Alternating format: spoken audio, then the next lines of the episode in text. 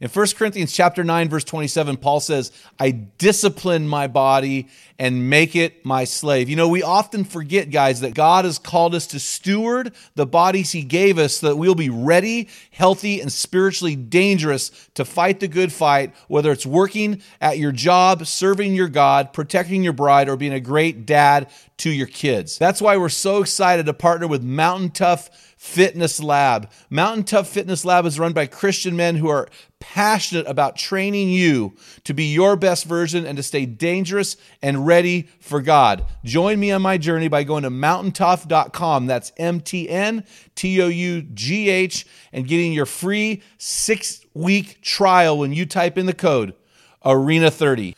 You won't be disappointed. Stay dangerous.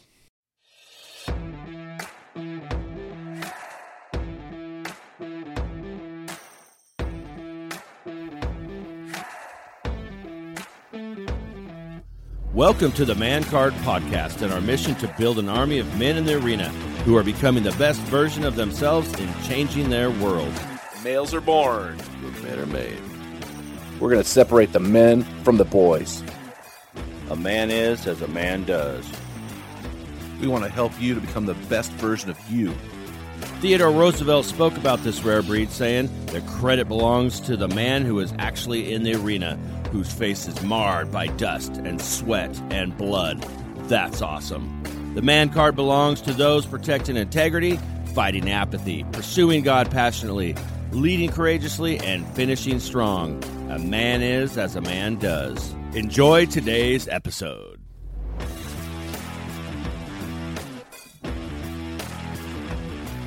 Men in the Arena Army. We salute you. Guys, we honor you today because you are a part of the men in the arena who are grinding it out in a stress bubble of life. Thank you for listening to this episode of the Man Card Podcast, where we interview specialists in the realm of manhood. Each of our guests is an expert in their chosen field or cause as it relates to men. Our goal from Epi's every episode is to call you into the arena of manhood, call you out of the faceless, nameless, male dominated bleachers, and to call you up to the absolute best version of you because when a man gets it, Everyone wins. Man, you're a little bit out of sync, boys. Yes. Hey, I'm Jim Ramos. I'm here with the mix master, Dr. Pat George. How you doing, Doc? I'm good today, man. Thanks. Good, man. Liking that yellow shirt. Yeah, see that? I can't wear yellow. It, it washes out my face because I'm more of a winter. Yeah, it's light I just summer. broke a man law Yeah, right did. there. Yeah, So you did. anyway, my favorite in. my Turn favorite color is camo, but uh, Yeah. it's actually Is First that- Light's fusion camo is my favorite color. But that's a, Oh. that's a different story. So hey, Dale, how you doing, my man? The backbone co-host, producer, and friend. I got bark dust on my mind. I can't wait to get out of here and go shovel some more bark dust. I was I heard that song on the radio the other day. I've got bark dust on my mind. yes. I've you? not heard that one. Are you went, serious? I just went to the foot doctor yesterday, and I think he pulled out a big splinter in my foot or a piece of porcelain. Something was going on. Probably like, when you bark pull it out dust. of there, doc. bark dust. Bark dust my bank. Yeah, I'm excited. I no longer have the worst looking yard in my neighborhood, so that's an accomplishment. And it, you know, the guy across the street. Wow, there's a high and lofty goal. Yeah. I don't want to look like I live. Oh, come on, man. not only are the weeds pulled out of my yard, I did not torch a tree in front of my house. under Okay, a that's power something line. that nobody knows about. No. I'm Yeah. telling you, my neighbor was out there and I was doing my park dust and I heard some yelling. I look over and his palm tree is engulfed in flames and it's torching right underneath power lines. And I'm like, That's God's way of punishing anybody in Oregon who has a It palm has a tree. palm tree. Send that back to California where it belongs. Not okay. native. Not So- native. Yeah, that's like having Anyway. a Prius. Get it out of here. life is good. Send it back to the city. Life is Good good. kitty. Good kitty. Okay, kick that cat. Hey, uh, you got a man word for me today? Yes. Uh, I've struggled with this because I'm trying to find the right word. So, Oh, I get a pick. oh, you can, but I was trying to find the right word to say this word so that it makes sense. So you might have to help me out here. Go ahead. The word I'm going to choose is loneliness.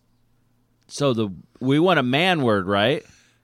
But men are men are lonely and they're battling loneliness. Okay, think. so But I was mean, trying to go with the opposite. Don't of diss me. I just I like was trying to go with the opposite. Of that. fellowship. Okay, there you go. Fellowship. That's I was. The, buddy doesn't sound right. Partner doesn't Band sound right. brothers.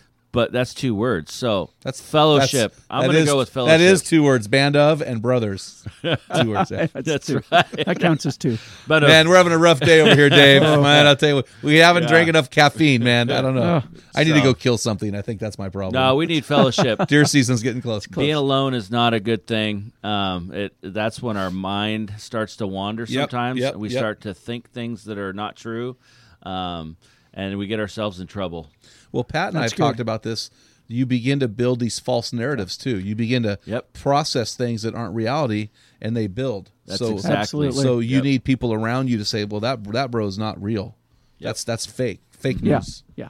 And so that's really good, man. I really appreciate that. And so well, we've got an expert today in being alone because this guy, I'm just so excited about this guy, man. So, hey, before we get into our interview with Dave McIntyre, I want to encourage you guys to get on the Men in the Arena Facebook forum. If you have not done so, do it. If you don't have a Facebook profile, build it. It's easy. Get on there. And uh, I say it's easy. I have no idea how to do that. Anyway, uh, go on there and interact with men from all around the world as we dialogue about what a, a man is and does. And so, hey, I'm excited today about my new friend Dave McIntyre is on our show. Let me read you about this guy. This is really, really cool. He's 52 years old, so the best year ever. Graduate high school in 1984, I'm assuming, the best graduating class ever. Oh, come on. We've got Cindy Crawford. We've got Van Halen's album, and we have the book written 1984. So, can your graduating class say that? No, it can't. So, shut up. Okay. Anyway, so he lives in uh, Grand Rapids, Michigan. I, gr- I graduated in '84 you did? from chiropractic. That's why we're best buddies. Oh, I just lost good. the sound You're on good. it. Yeah, from chiropractic. Yeah, but it was 19. Oh, okay. Yes. Welcome to the tribe, Yes, brother. Yeah. Welcome to the jungle. Yes. Hey, so so Dave is a wilderness survival instructor, public speaker, and writer. I just found out that he was a writer, and I'm going to buy his uh, three book uh, uh, series. I'm really excited about this book series. We'll talk about it in a little bit. He's been doing that for 15 years, and he just finished uh, recently a book called The Fall Series, three volumes. So this series is a post-apocalyptic fiction series, which I love those. Dave combines his interest in wilderness survival, firearms, and small unit tactics with his love of people and the human condition to create compelling characters and storylines. Now, tell me that's not a book that you would love to read. Yeah. I I mean, I say book, it's like The Lord of the Rings, it's three books. Yeah. I want to watch absolutely. the movie. There's a movie? Yeah. I want to watch should the be. movie. There should be. wow. Well, then, and then it says it says right here, and I love this. I'm going to ask you about this later, Dave. Uh, in in the description, I think you wrote this. If your personal apocalypse doesn't bring out your personal best, you won't survive. I Mm, that's just so think that's a powerful statement. Yeah. Rather than becoming animals, Dave's characters explore what it means to be a full, be fully human. Man, that's so cool. Mm. good. Uh, so, as far as accomplishments, being a father, 15 years of missionary service in Brazil, and he is the winner of the Alone series season two. And so that's that's what we're going to kind of dive into. And so for those of you who don't know, Alone is an awesome survival show on the History Channel where 10 people are taken into the woods and left alone to fill their experience surviving by themselves with minimal gear. David spent an astonishing 66 days on Vancouver Island by himself and won a cash prize of it was only 500,000, no big deal. So his passion and mission in life is to strengthen men in the process of brokenness. Now, isn't that the perfect guy to have on our show? Absolutely. I mean, uh, because we're all about men becoming the best version of themselves, but through that, be, they have to work through their brokenness. They have to work through these things. And so, Dave, man, we're so excited to have you on the show. How you doing, my friend? Well, thanks for having me out. It's it seems like it's going to be a, a wild podcast.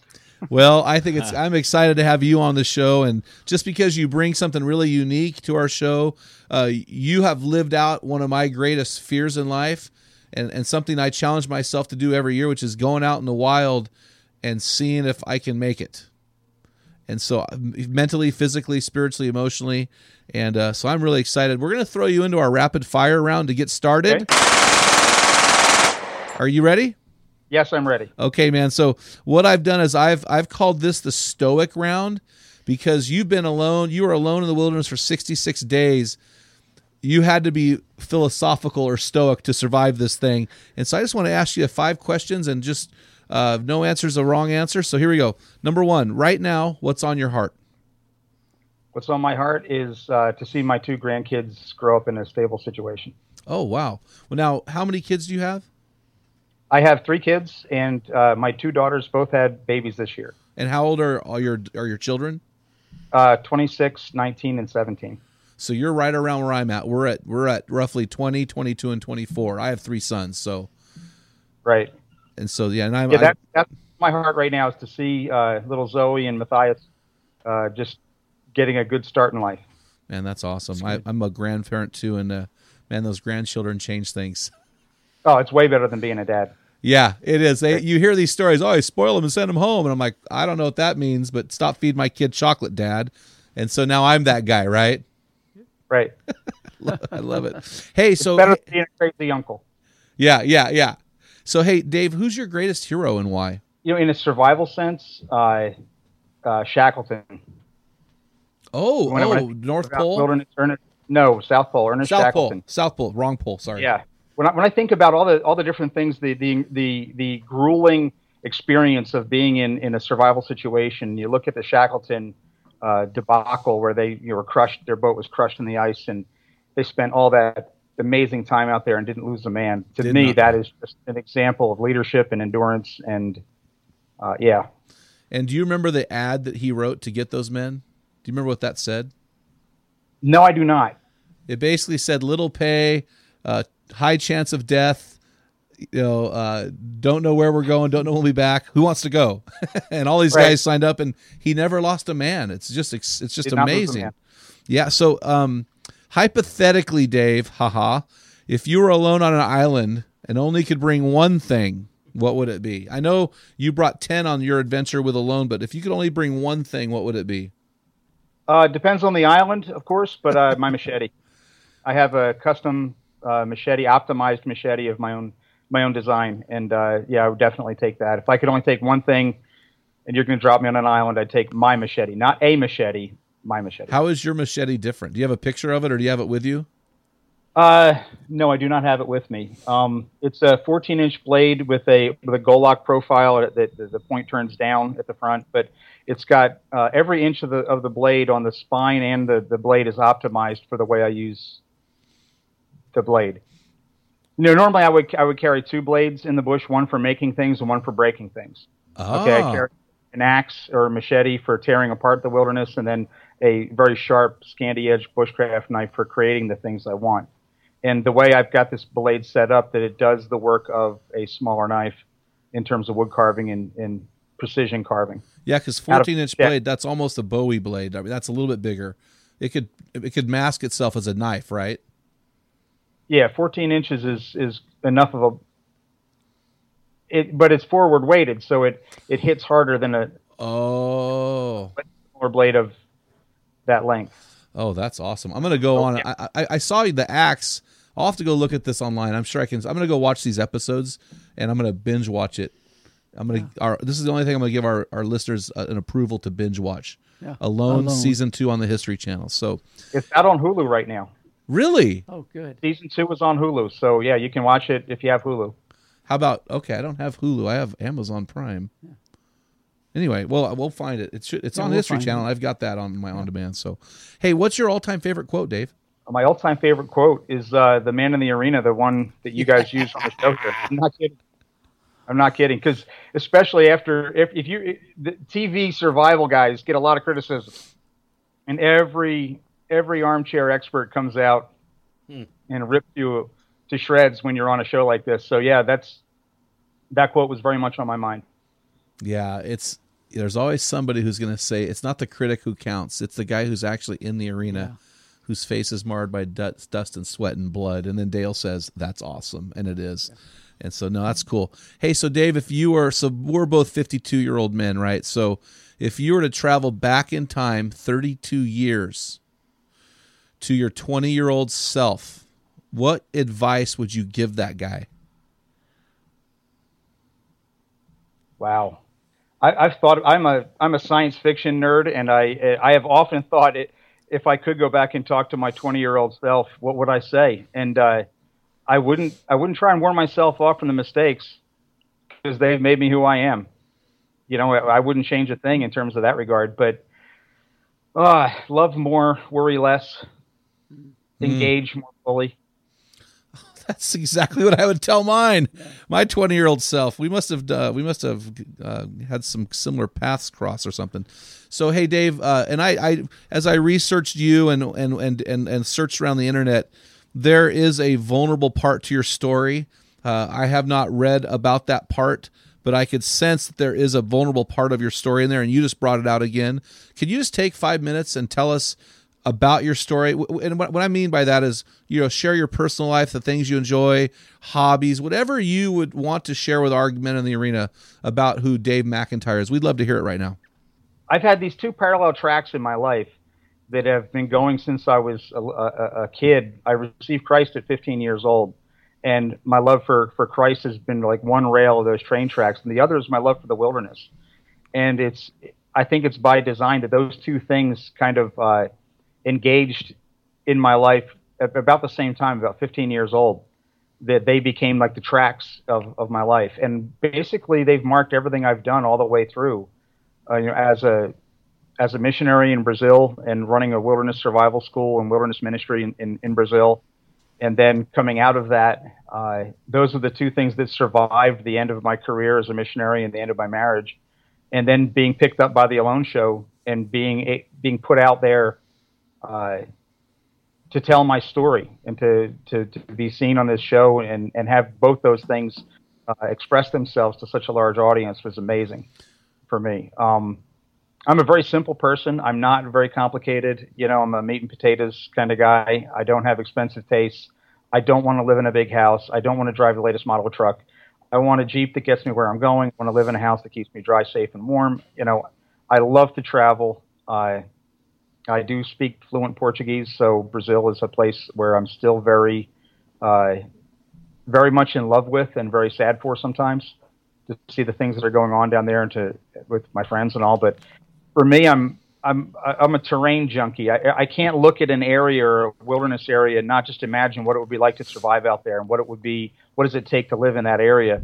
And I'm never comfortable living in a new place until I know how to survive in the wilderness there and that is just to me that that really lights a fire under me that humans have been in we have colonized before the industrial age every area of the planet which is habitable by human beings uh, you know with the exception of antarctica. And, and with shackleton that was his uh, you know he, he basically colonized antarctica and proved that we can survive there. But um, i've always been amazed by that that we that human beings with just their their hands and their brains can go into any ecosystem in the world and uh, raise their babies there. And it's it, that just really fires my rockets.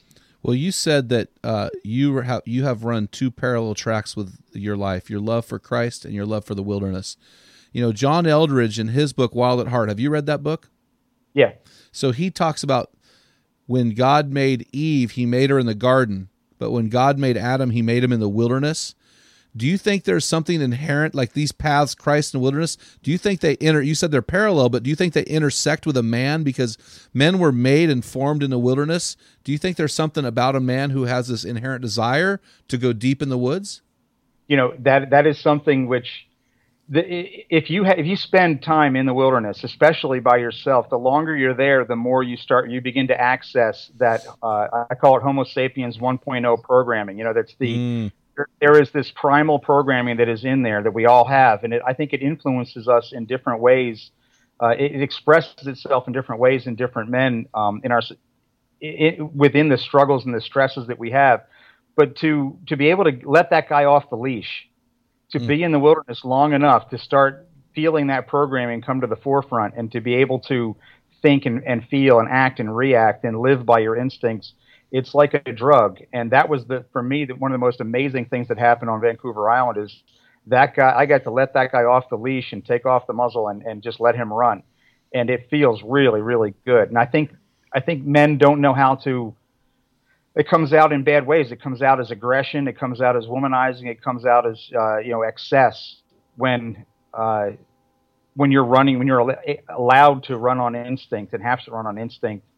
You're people would th- think it's like savagery or brutality, but it's not. It's just you're being fully masculine.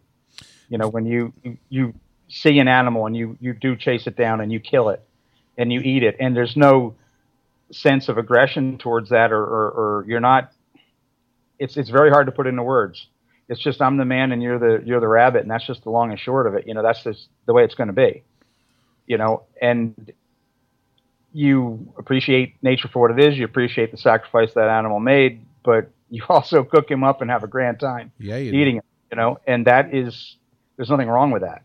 And I think that that men have to be allowed to experience that that part of their personality. Do you think part of the issue of this, uh, the big catchphrase nowadays is tos- toxic masculinity? Do you think that part of this is not the wild in a man, but the domestication of man? I mean, do you think a man that's been neutered is more in danger of hurting those around? You talk about the No. brokenness of No, men. no, I don't. No, the talk of neutering men that really that really gets me uh, angry. And, and this idea of toxic toxic masculinity, I don't think it's so much that masculinity is toxic. It's just been kept in this festering bucket, and it's it hasn't been allowed out. And you know it's going to stink. Okay, when it does finally come out of that Oh, bucket, it's not going to be good. Dogs, you know, it, the, the worst thing in the world is a bored pit bull. Believe me, I've owned you don't want to have a bored pit bull. He will find a way to express who he is. Now, is that toxic pit bullish, you know, pit bullishness? No, it's just a he's bored and he's going to act up, and there's he doesn't have an outlet for that. You know, and and I think men need to have that outlet. They need to be able to go out and be men and not be seen as something dangerous. I think the more you repress it, the more dangerous it becomes when it does act out. Man, that is that is so good. I've never had a guy describe it that way. And there's that's my wife will say to me at times, "You need to go hunting. You just need to get away." And and I've done. I, I last year uh, I arrowed uh, a 306 elk, a beautiful Pope and Young bull. I hunted two days at a buddy's place. It was a super easy hunt. And I walked away from that going, I need to go in the hills and chase something down and do something really, really hard. Because even though I got the trophy, I didn't have a chance to pay the cost. Somebody else paid the cost. Does this make sense? I had a friend's ranch and and so there is something within a man that wants to do hard things. How has our society taken that away from us?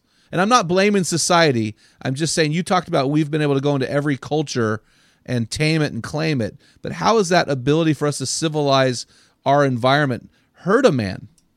Or has it? I don't, I don't, I don't have a good answer for how can men uh, do that in their, their normal lives. Not, not for every man. I know for me, it does involve me getting out and, and going into the woods and being alone and, and doing those things. Um, I just, I, we're, we're afraid to talk. We're afraid to speak our minds. We're afraid to engage with people the way we want to engage. And we just push that down all the time. And, uh, society, uh, you know, it, it's we, we have all these barriers placed up around us. You know, when uh, there used to be it used to be a time when a man could haul off and belt another man. you know what I mean? And because and, and every other man present would understand and say, yeah, you know, I, I get it why you did that. And there would be no censure because there were lines that were not crossed, and and we were so oh, we're so repressed now and held it held in that it becomes you know when when that natural masculine productive aggression does come out, it doesn't come out in a positive way. Well, you know, it's really interesting that you say that because I'm not a i would call myself a lover, not a fighter. I've never really had to fight. I'm not the kind of guy people naturally pick a fight with. But my kids, I raised three sons, and we had a trampoline in the backyard with that net around it type of deal. And when my children would, and they're pretty close in age, when they would get in a fight, mom's first reaction is to to dispel the fight, not fight. What I would do is say, well, now hold on a second. All they're agreeing on right now is they're going to fight. So let's put them in the trampoline and let them have at it. And so what would happen is nine out of 10 times they diffuse the situation before the fight happened because as soon as you get in the trampoline, it was like the, you know, little neighborhood version of the octagon. When those kids step in there, one of them's going to lose and it'll never be the same in that relationship again. So they would tend to Right. negotiate before they got into the arena, right? And so I really, you know, we think we're really, we're really, ups- we're really, afraid of allowing our our, our men, our children to to engage, right? It's going to make them a better, worse person. But really, sometimes that's the very thing they need to do. It reminded me of a story. My dad was sitting in the kitchen one time. We had a forest out behind the house, and my my older brother came walking out of the forest, and our next door neighbor boy came walking out after him, and the next door neighbor Billy threw a rock at my brother and hit him in the back of the head. and my dad's watching this, and my brother turned around, walked right up to Billy, and flattened him with a punch, knocked him right down. And my dad thought, okay, I better get out there and stop this. He steps out, looks over. The next door neighbor's father, Billy's dad, was watching the whole thing too, and they're looking at each other, and uh, they just said, "Yep, okay, looks like they've resolved it." You know, get in the house, boys, and that's where it was. Now that was what you know, 40 years ago. Yeah. Today, their police would be there. You know, Little Today, Billy'd be all the way. No, today the dads wouldn't even be on the scene, and two moms would be there calling the police. Well, I had a situation about five years ago where my 19 year old son liked a girl who did not like him. She liked another guy. And so those two guys were going at it. So the one boy was 21, my son was 19. They weren't physically fighting, just verbally fighting. And I had the 21 year old son call, dad called me.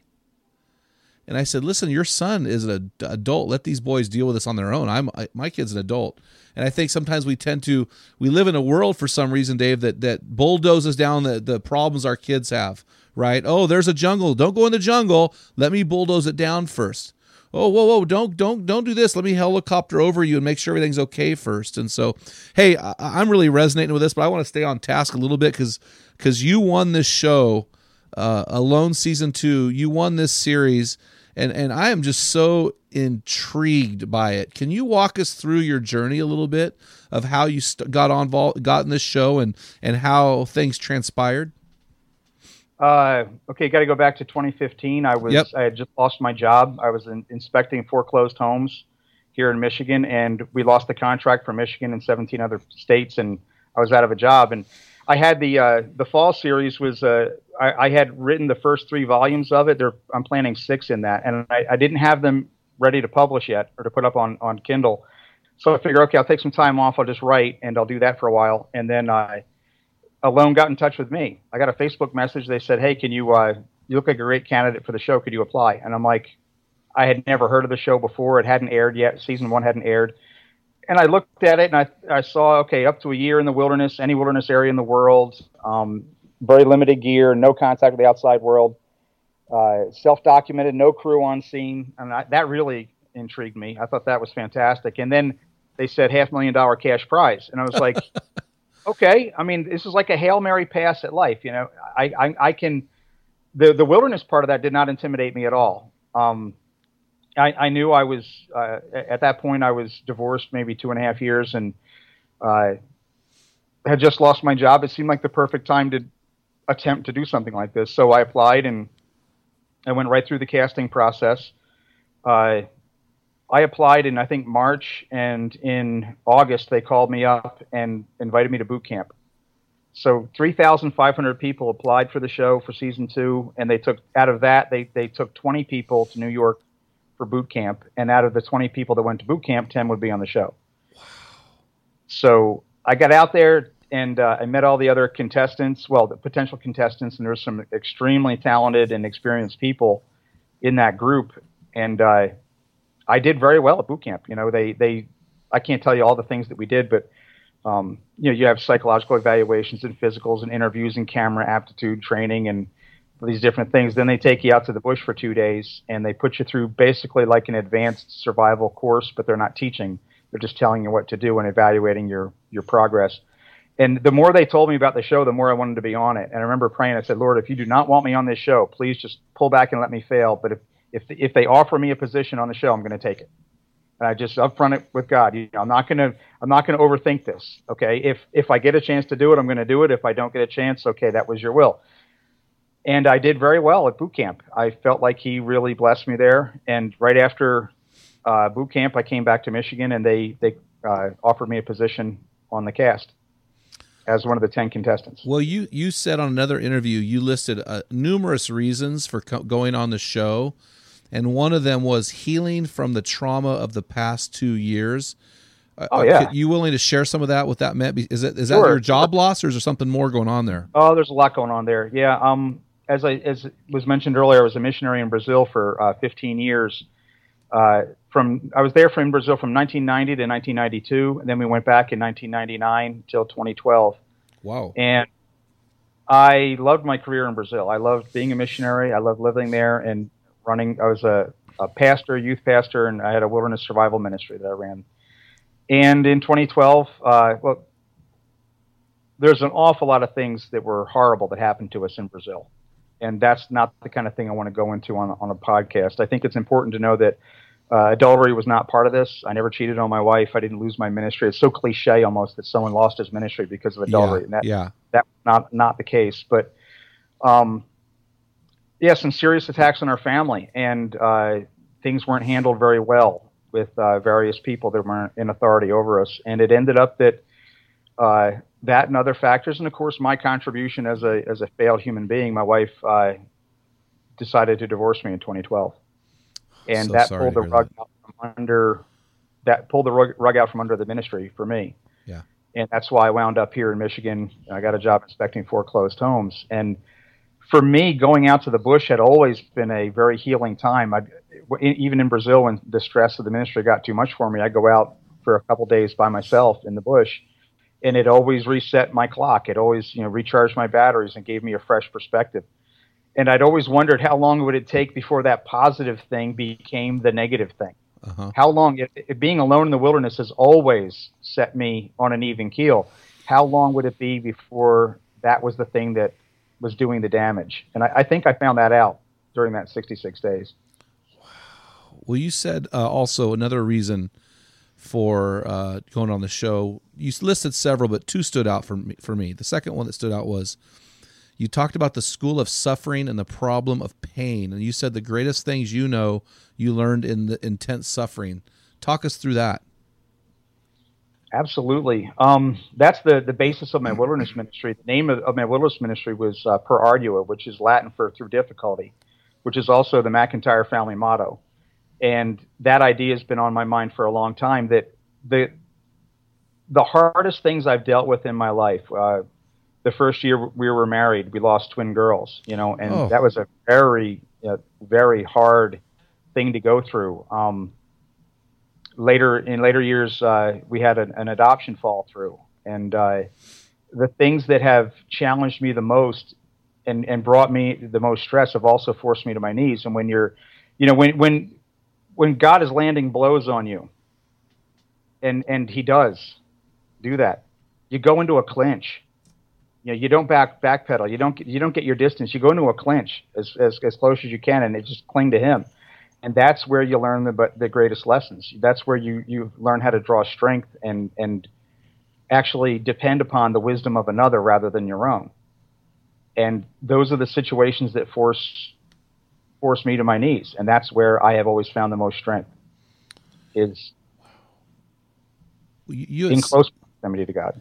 You, you said that when God is landing blows on you. Now, I had a conversation with somebody I really care about several years ago. And when I said I said something like that, why I asked this person, so why would God be doing this? Why is God allowing this in your life, right? And the comment Right. to me was, "Oh, God would never do that." And I, and I think we've got our theology messed up, right? So where does suffering fit into manhood, and where does suffering fit into how God? You know, you have this machete, you forged the blade, you made it. How does how does manhood? How does suffering forge us into the men that God wants us to be? Mm. You know, you, you wonder if, if people have read their Bibles. You know, you look at look at the Apostle Paul. The man was stoned to death in Lystra. They they quit throwing rocks at Paul when they believed he was dead. Then they threw his body into the town dump. This is a man who suffered. You know, I, I was asked a, a very intriguing question early on in my before I was being called to, to be a missionary. Do you want to play a minor role in the redemptive history of mankind? Whoa, Do you want to play a minor role in the redemptive history of mankind? Now, now think about that. To play any role is an honor beyond anything. But then you look at the people who played the major roles in the redemptive history of mankind, and you see the greatest amount of suffering. Mm-hmm. And the greatest suffering of all was reserved for God's only Son, Christ, who was crucified to play that role. That- you look at the Apostle Paul, stoned to death, shipwrecked. I mean, just you name it, thrown in prison, whipped 40 lashes. How many times? you know, suffering is something. it- It's suffering breaks us of being dependent on ourselves because God will land blows on you that bring you to a point where you cannot deal with it. And people th- people say this all the time, and I just want to smack them. There's that you know landing a blow. God will never give you more than you can handle. oh really? oh really? Okay, I, I tell that tell that tell that to the mother who's lost her child. Yeah. Mm-hmm. Yeah. God will never give you more than you can handle. Mm-hmm. Tell that to the guy who wakes up in the morning and realizes, yeah, his leg is still not there. Mm-hmm. Mm. You know, God will never give you more than you can handle. That's not true. God will give you more than you can handle. In fact, it's it, it's it's in black and white in Scripture. Mm-hmm.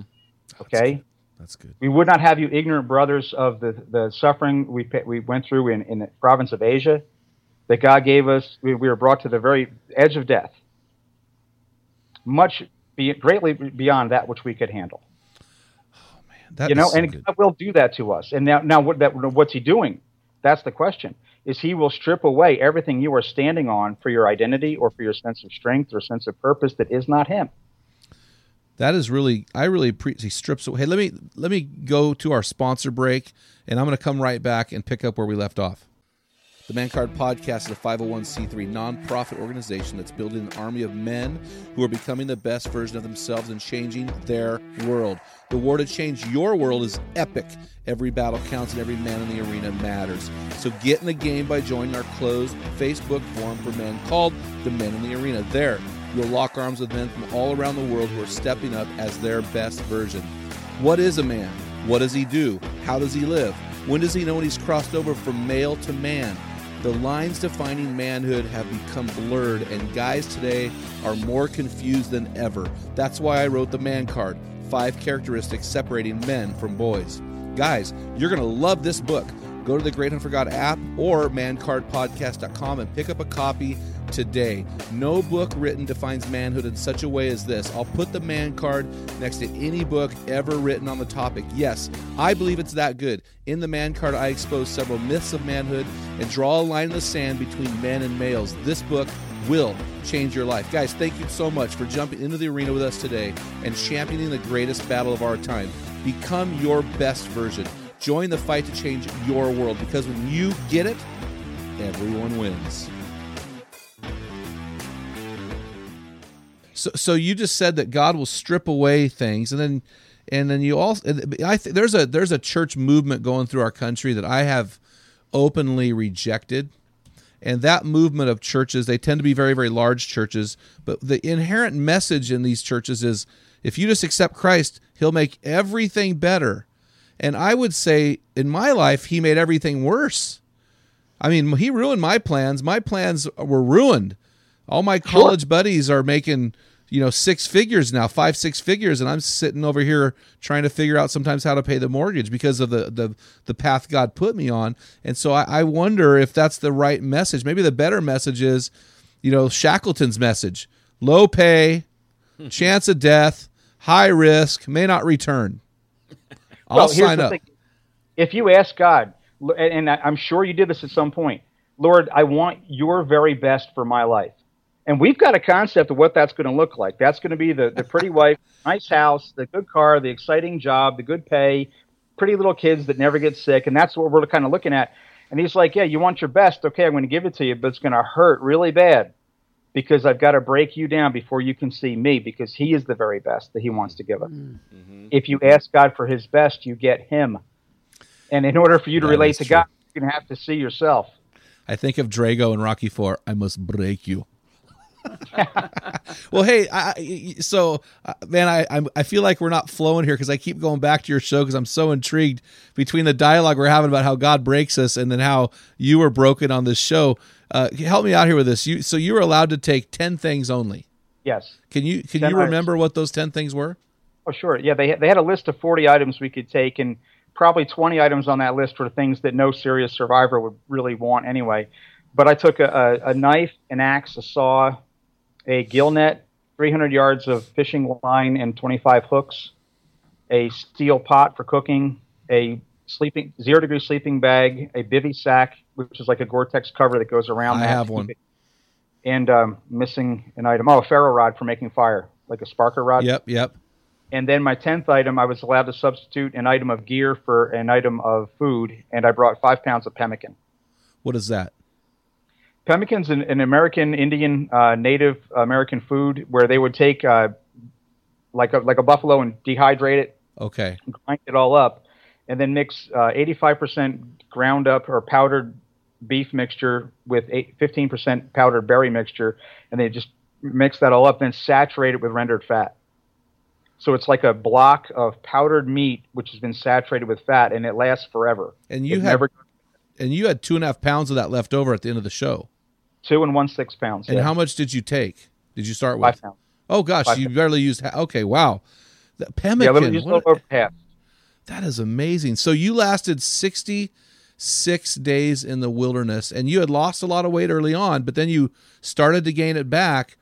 And then it sounds like your your your uh, your experience ended really abruptly. That that maybe you weren't prepared for. Not prepared. That's a bad word, but it just kind of ended right when you found out you had won. What talk? Walk us through that. Yeah, well, for me, it was the a long-term survival situation like that kind of moves in stages. You have your initial burst of activity. Your first week on the ground is just back-breaking labor. You and with no food.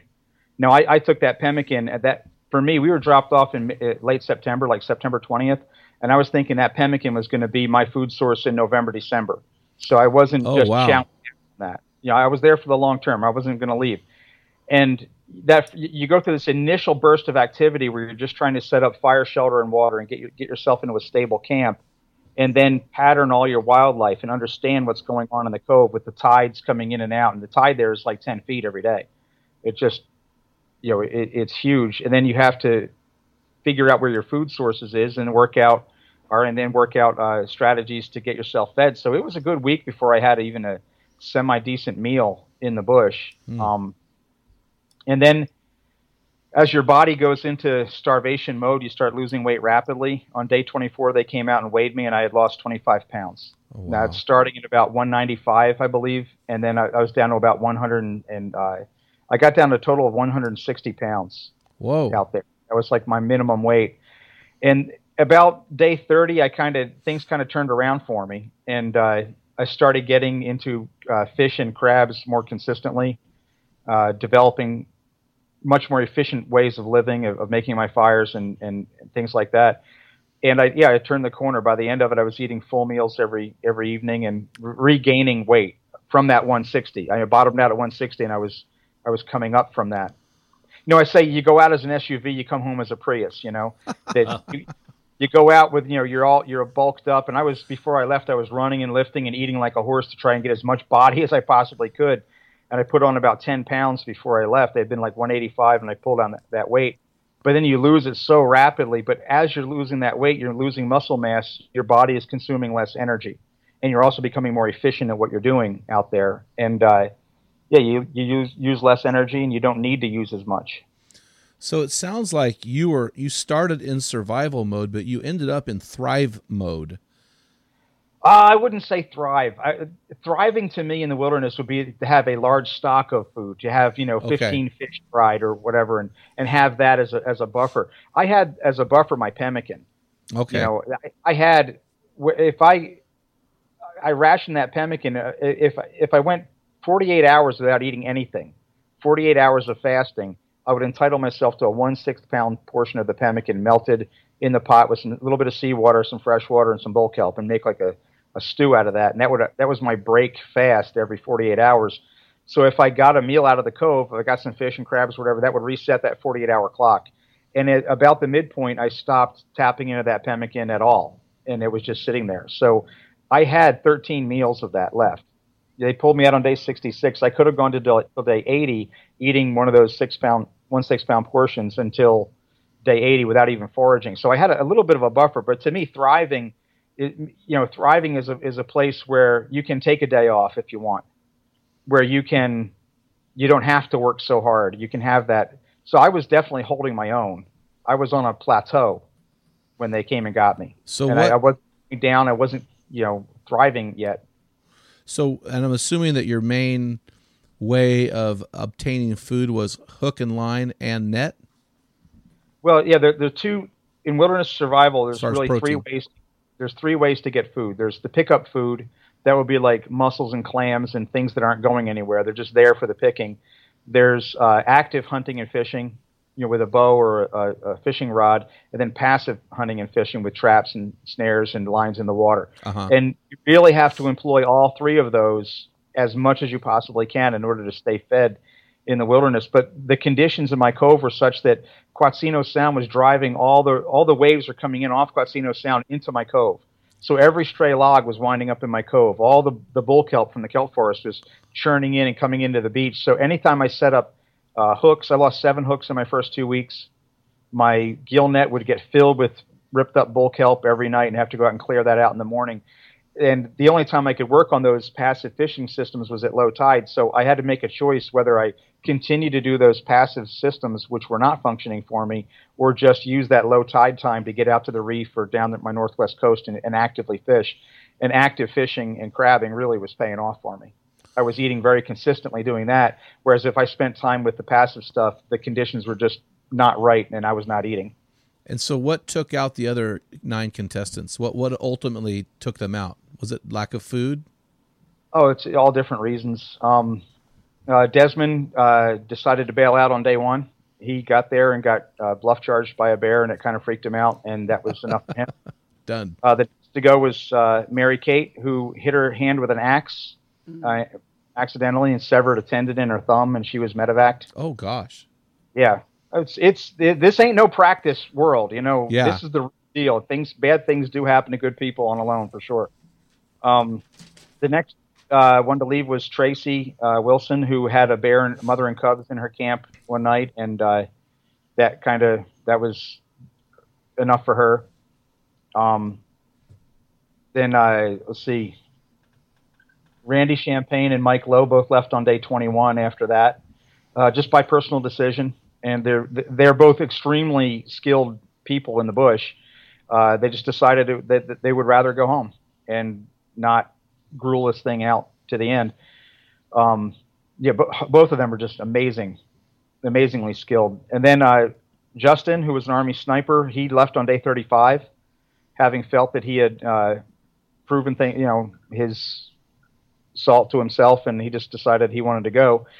Um, after that, it was the last, the final four, and we kind of slogged it out. It was uh, Nicole Apelian left on day 57 and as she puts it, her kids called her home, and I, I have no reason to doubt her on that. You know, she that's what she felt was happening, and that's why why she left. She's extremely capable. She was doing fantastic. She was eating from various different sources, and I think she only lost eight pounds. That that tells you something. Oh wow. Right. Uh, Jose Amoedo uh, made a kayak. The man is so skilled; he made a kayak with a knife. Okay, talk about talk about man card stuff. All right. Yeah, yeah. He built like you know a Greenland style kayak out there with it with his knife, and on day 59 he flipped it over, and uh, he knew that he would be hypothermic by the evening, and Ooh. had no way to dry out his leather boots that he was wearing. He's wearing like all of his clothes when this happened, which is all wool, and he just knew that he wasn't going to make it. Um, so he punched out on day 59, and that left Larry Roberts and I. And Larry is a very experienced woodsman from Minnesota, tough as nails, and uh, basically he had exhausted the food sources he had access to, and was starving it out. And uh, he pushed through starvation. I think his final four days, he did probably didn't eat much of anything, and uh, he gave it up on uh, gave up on day 64, having left everything on the field. Absolutely, and uh, that left just me out there Wow, I'm excited to see that whole thing play out. We, we maybe we should go have a man binge day or something. So so how does your faith? So you're alone 66 days. Yeah. I've never been alone in a living room 66 days. So how does your faith play into your victory? How did did God speak any deep things to you on this journey, or did you have an epiphany, or talk to me? the the night uh, the night before we dropped off, uh, I didn't sleep at all. I just laid there awake at night, and uh, I got up about four o'clock. And I, one of the rules you can't take any books, paper, pens, none of that. So I couldn't take my Bible. And uh, I got up and I was reading my Bible, and I just happened to open up to Isaiah chapter forty. And uh, in the NIV, it says "Comfort for God's people" at the end of the chapter title. I thought oh, I could use some of that. Now, I had memorized the end of this chapter a long time ago, but I didn't. I just forgot that those verses were there, right? So you come down to the end of the chapter, and he says, "He gives strength to the weary and increases the power of the weak." Youths will grow weary, and young men will stumble and fall. But those that wait upon the Lord will renew their strength. They will soar on wings of eagles. They will run and not grow weary. They will walk and not be faint. And I broke down and wept. Mm. When I, and I took out my Gore-Tex rain jacket and I took a pen and I wrote that verse on the inside of my hood, right over top of my head. And uh, that I quoted those verses back to the Lord. And that, that first month was just, it was like a 40 day fast almost, you know, that where you're working a 12 hour day. You're not laying in bed taking it easy. You're working a 12 hour day and just the calorie intake is so minimal that your body is just consuming itself at a rapid rate. And being isolated, your mind goes into like a, like a detox as well. All the stuff that you've repressed comes out. And I, he brought me to a place where I had this big catharsis about day day 30. After about 30 days of this starvation, forced labor regime, he got me to the point where I was willing to deal with. I, I began to separate out all the things that I had contributed to my divorce, and the things that you know that really did belong to me.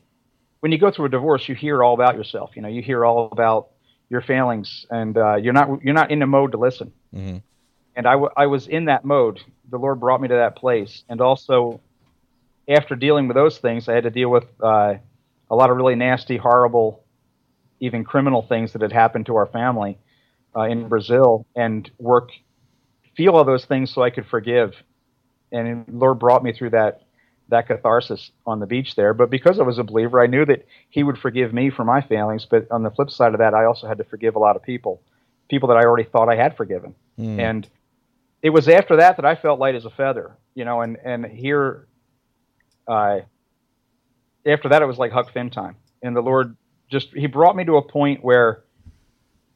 I knew that I had to draw strength from him moment by moment. It wasn't just, Lord, help me this day. It was like, Lord, I have to split this log so I can make fire. Could you just hit it for me? You know, and he would just literally just talk me through simple tasks like that.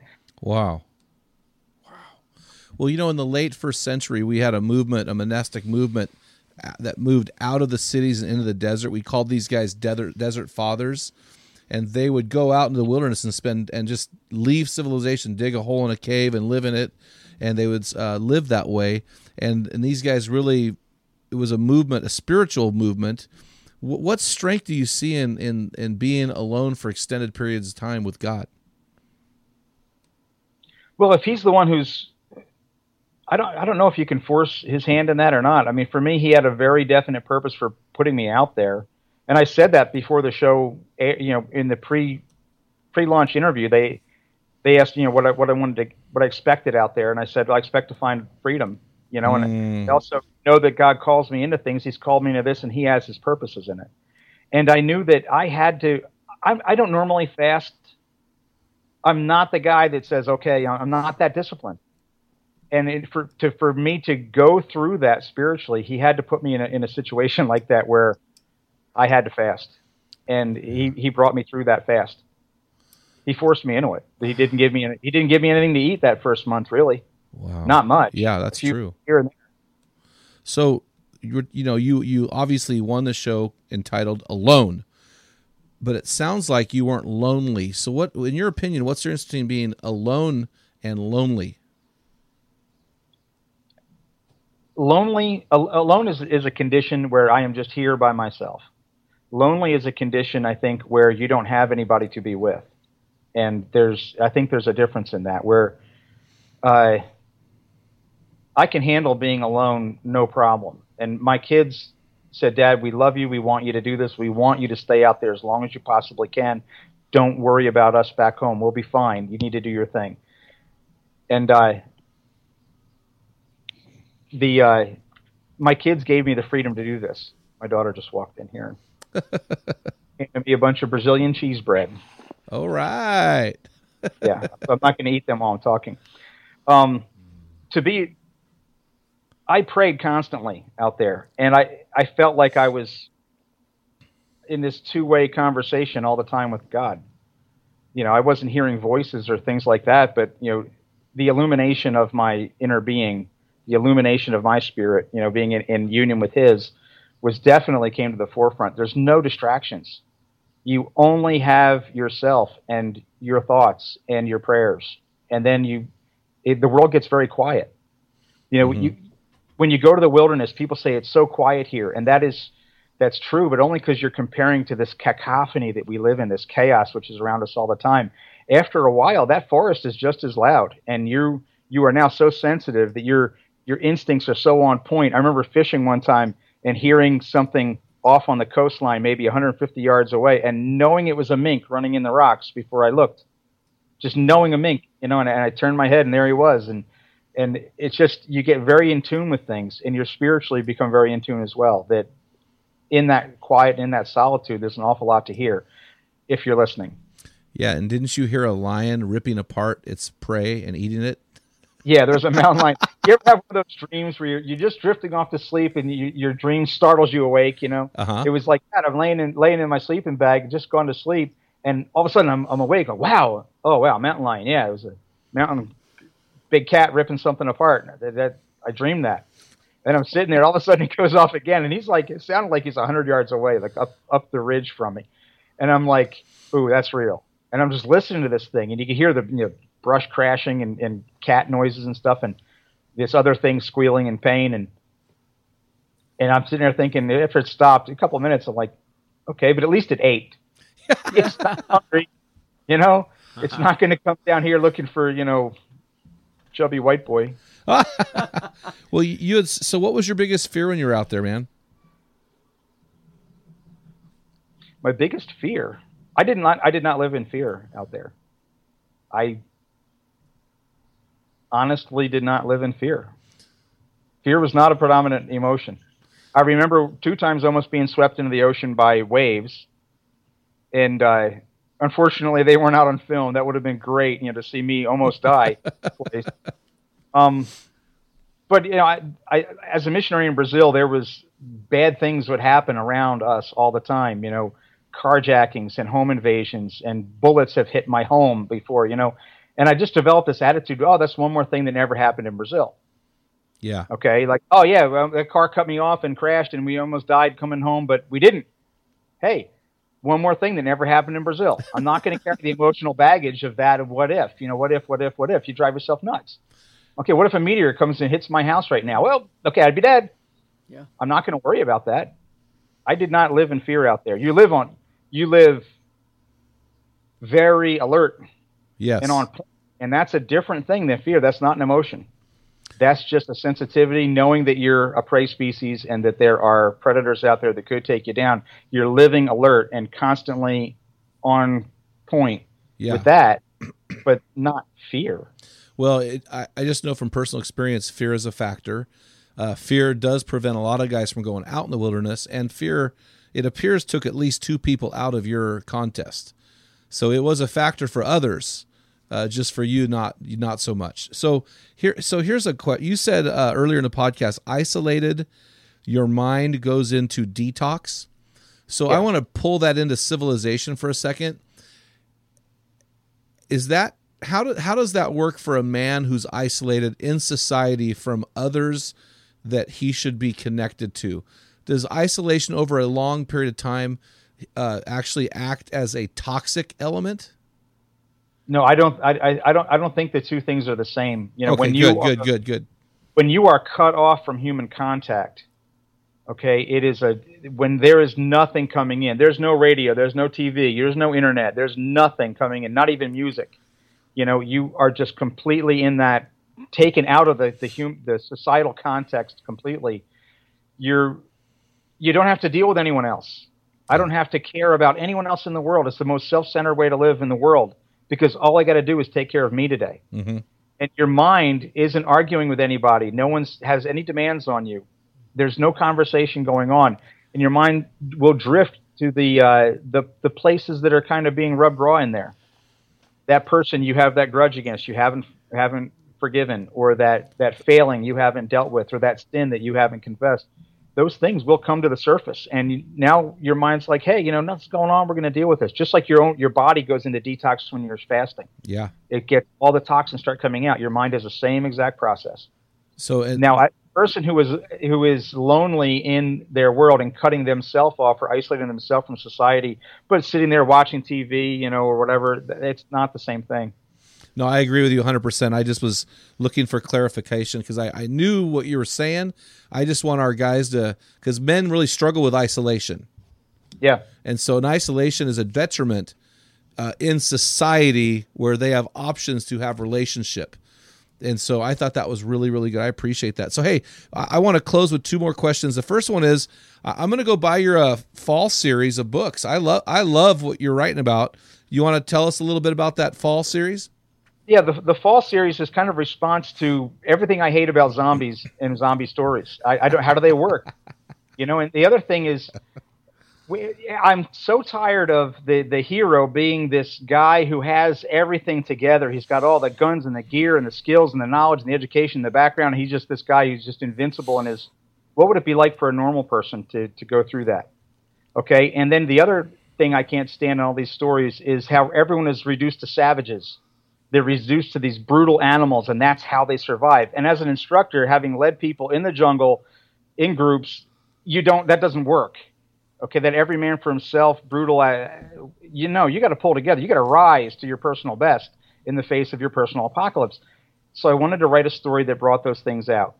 So basically it's uh, a, a virus has wiped out 90% of the earth's population and the 10% that survive are psychotic and my character wakes up in the midst of this and he's in his right mind he has to deal with everyone's dead except for the people that are trying to kill me as soon as they see me. And he's a, a, a, a vet from afghanistan. He's had two tours in afghanistan. He just as a normal guy not some you know super soldier. And uh, he has to make his way in this. And uh, there's a real twist on the zombie apocalypse because the other thing i hate is that the zombies are just part of the weather after a while in the story it's hot, dusty with staggering corpses, you know, and the, the characters just run through the scenario, popping people on the head, then they get back to the real story, which is, you know, how they're living and surviving. So in this story, the zombies, which aren't actually dead, they actually become part of the cast. They're they they are very much a part of the story, and it's basically a vehicle for me to explore different things that are hard to talk about. Uh, in terms of politics because my two main characters, uh, Nick is a hardcore conservative, uh, libertarian conservative. Let's put him there, and Holly is a typical East Coast liberal, uh, pre med student. And yeah, these are the two main characters. And the two of them, when you strip away everything in society, all you're left with is your core values of who you are as a person. And there's core values, and we can't. I hesitate to even say it. There's core values on the left which are actually valid. And there's core values on the right which are actually valid. And if we just stop screeching at each other, we'd realize that yes, some things we do better as a group, and other things we have to do as individuals. You know, and and and oh my goodness, and I get to do all that because I get to form this little society growing up with these values in the story, and it's a lot of fun to write. So it's so this this so there are more than just one. There's more than just one person alive on this that's not trying to kill people. Then there is a Well, community of trying healthy. Trying not to give away all the spoilers. Okay, I'll just don't ruin the. Okay. Don't be a spoiler. So, hey, one last question, man. We're at the end of our time. I need about two hours with you because I got a ton of questions about this this thing. But I'm going to watch the series and I'm going to read your books. But last question here at the Man Card Podcast, and I actually wrote a book. Literally wrote the book on the Man Card. That's the title of the book. All of our stuff Okay. is about this five-fold definition of manhood, and here here it is: protecting integrity, fighting apathy, pursuing God passionately, leading courageously, and finishing strong. Of those five, Dave, what resonates with you the most and why? finishing strong to me that is that is one of the things that, that that's probably my greatest fear is that i'm not going to finish strong in life mm. that i'm going to you know just fizzle out at some point. point and yeah that's that's one that that's my fear and and it's ironic too because everyone got got to see me finish strong on alone you know and what they forget is there i'm i'm out there operating at 110% capacity burning the candle at both ends to be able to do that. And i could not have done continued to do that. And i don't normally live that intensely in my day-to-day life. Hmm. you know there are days where i just kick kick back and watch tv you know and it, that's just the way it is. So yeah finishing strong to me is uh, is important and probably the thing i fear the most Man, that's really good. Man, I really appreciate you taking the time, mm-hmm. coming on our show, impacting men, sharing your story, getting vulnerable. So thanks so much for coming on today, Dave. Thanks for having me. Hey, no Appreciate problem, it. man. Hey, guys, you've been listening to the Man Card podcast. Changing your world is the toughest thing you'll ever do. Maybe even tougher than 66 days alone. Man, I'll tell you what, we want to help you in your battle for manhood and your battle to become your best version. So here are three things we want you to do, guys. So imagine you're climbing a mountain, right? The bottom of the mountain, the base of the mountain, you need to enlist. Download our free app, get our free stuff, our Man Card podcast, subscribe to that, join the Men in the Arena closed Facebook forum for men. And the next level of the climb of manhood is to invest. Spend the money and become your best version. Invest in yourself. Get stuff from our gear page, our resources, other organizations that you believe in, and become your best version through investing in your life. And the third thing, guys, is change your world. Get involved in championing the causes that you care about, whether it's the Great Hunt for God, whether it's some other ministry, whether it's your church, whether it's your community, whether it's the local sports and getting involved in helping your kids and their sports teams, whatever it is, guys, become champions in your journey to become your best version. Join us in building an army of men in the arena who are becoming the best version of themselves and changing their world because when a man gets it, Everyone wins. until next time, feel the wet sand of the arena floor, hear the deafening roar of the crowd, taste the sweetness of victory, smell the stench of battle, get in the game, get dirty, grind it out, and be a man. This is Dale Culver, and you've been listening to the Man Card Podcast. Has your man card been challenged today? If you hunger to be the best version of you, then join the thousands of men around the country on our closed Facebook forum called the Men in the Arena. This is the best place to have open discussions around the topic of manhood. Also, make sure you ask about our newest equipping opportunity called the Man Card Weekend with the Men in the Arena. Let us inspire the men of your organization to become the best version of themselves today. And don't forget to purchase a copy of Jim's new book, The Man Card Five Characteristics Separating Men from Boys. This is the best book out there that defines what a man is and does. In it, Jim combines his master storytelling abilities with his no holds barred style, distinguishing between men and boys. If you want to keep your man card, then pick up a copy of this life changing book today. Simply go to the Great Hunt for God app or mancardpodcast.com and pick up a copy today. Thank you for listening to this episode, the Man Card Podcast. This is Dale Culver signing off. Until next time, join our army and become the best version of you. Get in the arena, let the world feel the full weight of who you are. Grind it out, be a man.